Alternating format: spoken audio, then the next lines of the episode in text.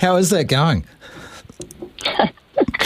Oh, I've taken a few backward steps, to be honest. Um, Craig Cumming, who does work down here for Otago Cricket's not um, a specialist spin bowling coach, so he's got an ex Otago Volt and Black Cap Mark Craig to help me out, and he's he's stripped it right back, so I feel like a kid learning how to bowl again and actually trying to spin it, which is quite key when you um, define yourself as an off spinner.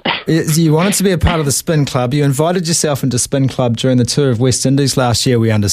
Um, but the crucial question for any up and coming spinner are your blisters in the right place?